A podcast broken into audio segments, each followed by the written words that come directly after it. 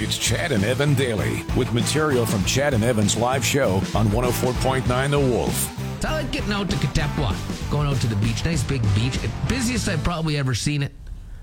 Bit of a storm rolled in there too. Depending again where you were, the storm hit worse in other places. I spent the day out there and then went back out on Sunday, hung out with some friends don't get to see too often, and we're driving home and well, I wasn't driving because I had a, quite a bit of beer. Um, but, but that's besides the point. Packing up the back of the truck, I set things on the back of the truck, get in the truck, whatever. Start driving away. I'm like, oh, where's my phone? Kids want to listen to music. I can grab my phone. Can't find it. Don't know where it is. We're driving out of town. Gotta find my phone. So I called it from, from my wife's phone. Sure enough, it was ringing. So I knew it was around somewhere. Didn't leave it anywhere. Pull over, just like right over at the golf course, just left the village. Get out, phone sitting on the tonneau cover. That would have sucked. I'd update my phone. I'm pretty bad at that. Back it up. I should have learned my lesson when my last computer went down and not backing it up. Should probably back up my phone after all. That's why I bought a new computer. So I could back it up. But I haven't done that. So now that's a good lesson. So I'm going to share this lesson with you so you can do the same. Chad and Evan daily. Finger 11 good times. Gonna be at the Queen City Ex on August the 6th. It's gonna be a busy day down at the uh, down at Real. Yeah, Finger 11 playing, then the Rider game, and then once the Rider game's done, Sebastian Bach will be on stage. I plan on going. It's gonna be a good time. Finger 11, I mean, man, I don't know the last time I saw Finger 11. It's been a. Just trying to think and like I'm to squish the P if I think too hard. Uh, Sebastian Bach, not that long ago, he was just over at the casino a few years ago, uh, so that would have been the last time that I uh, that I saw him. So lots going on with the Queen City Ex, and you know I'm getting a little upset with it. Joey Chestnut's coming to town. I challenged him to a pierogi eating contest. He accepted, but I'm not hearing anything back from Real. I want to. I want to. I challenged him to eat pierogies, and I want to eat pierogies against him.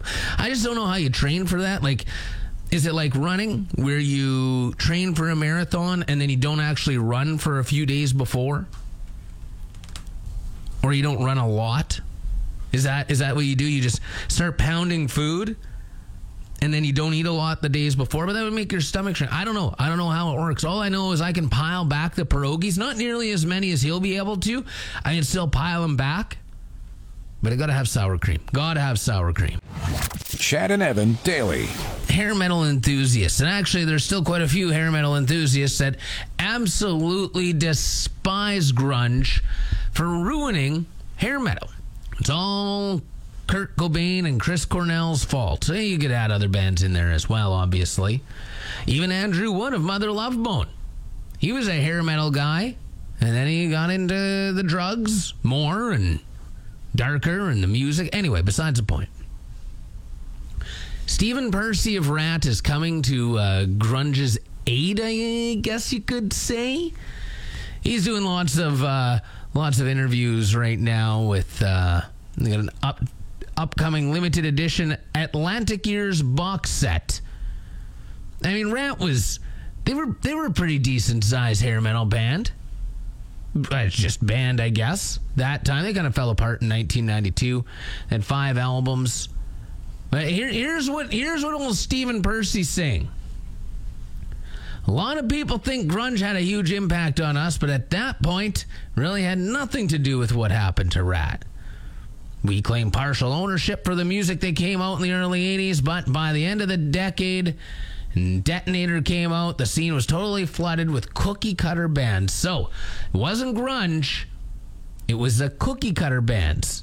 The world was filled with mini Motleys and mini Ratts, and it just got to be too much. And so things went from being amazing to being the absolute worst very quickly. When everyone is making the same music, using the same producers and the same video directors, you're going to have a problem. So it wasn't grunge's fault. It was all the other band's fault, not grunge. So next time you hear someone say, I hate grunge because what hair metal, or I hate grunge because of what it did to hair metal, you say, no. No, Stephen Pearcy said no. And what Stephen Pearcy says is all that matters. Chad and Evan daily. Well, it looks like the uh, the rivalry between old Zuck and uh, what's his name there, Musk, Muskie, as we like to call him around here, is heating up. I mean, they've been offered up the Coliseum if they decide to fight. That would be awesome to watch. George St. Pierre said, Hey, Elon Musk, I'll even train you. I still put my money on Mark Zuckerberg, uh, but it's about to get even uh, hotter here because Meta owns Facebook and Instagram. They're launching a new app that is going to rival Twitter, and it goes live on Thursday. It's called Threads. Apparently, you can pre-order it right now on the Apple App Store. Um, I haven't looked into doing that yet, but uh, some screen grabs are showing the dashboard, which looks very similar to Twitter. Uh, it's a text-based conversation app, and you link it up through your Instagram and, and all that. So, big move between for for Meta, and it's just increasing the rivalry between Mark Zuckerberg and Elon Musk. I just the fight though. Nothing settles a rivalry better than fisticuffs. Chad and Evan daily. And it was today, 28 years ago today, that a guy by the name of Dave Grohl decided to uh, release an album. Now, he'd been working on it. He actually wrote a lot of the songs for this album for Nirvana, but never ended up uh, used for it. And 28 years ago today, Dave Grohl released the album. There, there was like, just kind of started shipping it out. There was really nothing to it. He recorded the whole album by himself. And Foo Fighters' self titled debut album. 28 years ago today, which is pretty crazy to think that it's been that long. Really, the, the, the first the, the first release was. Uh, well, I guess it wasn't the first release from the album. And like, they, I'll stick around. Like that's a that's a big one. But Alone and Easy Target, that was like one of the big songs I think that people really remember from the album, especially in Canada because, you know, Big Shiny Tunes, one of the greatest compilation albums of all time. I would say the best compilation album of all time, probably Big Shiny Tunes, followed closely by Frosh. Chad and Evan Daily. It was brought to my attention this weekend again. I don't know why. Um, I don't think I'm too old for it, but apparently I am. It's brought up by a couple of people, actually one person, and then it was uh, brought up to me. Well, continued to be talked about by many people about how I'm too old to be wearing my hat backwards. Now listen, at 41, if I want to wear my hat backwards, I will wear my hat backwards. You wear a fanny pack over your shoulder. There, fanny packs aren't meant to be worn that way. Okay, they're meant to be worn around your waist. That is how they were designed, not for a shoulder pack. Okay, they're a fanny pack. You don't wear them around your around your shoulder. That's not how this works. You wear them around your waist. And if I want to wear my hat backwards, I'm gonna wear my hat backwards. You know why I wear my hat backwards? Because I like wearing hats. But if I wear them forward, they stick up too much. Because I got a big head. Hats don't fit me properly, so I gotta wear them backwards. So fine, maybe maybe 41 is too old to be wearing a hat backwards, but when you got a big head, you have to make it work somehow. Chad and Evan daily. Talking about wearing my hat backwards and text here from Kevin saying, I'm 45 and I wear my hat backwards. It's totally fine. We were just a first generation backwards hat wearers. People just have to get used to seeing 50, 60, 70 year olds wearing hats backwards as we get older. KG with another great point. Another great point. At 41, I should be able to wear my hat backwards. I'm not too old for it. I mean, that's what I keep telling myself. The only issue that happens with that, though, is that you get the if you have the, the strap at the back, you know, the size. People get to see one how fat your head is. I always have two little two little buttons left on there. My my head is massive, and so I always get the I always get the tan line there. So I do find that I now switch it forward even though it sometimes looks really stupid, but just to avoid getting that tan line. Um, the people that say that are just jealous that you that they don't look good wearing a hat backwards. Yeah, that's right, Kyle. They don't look good with a hat backwards.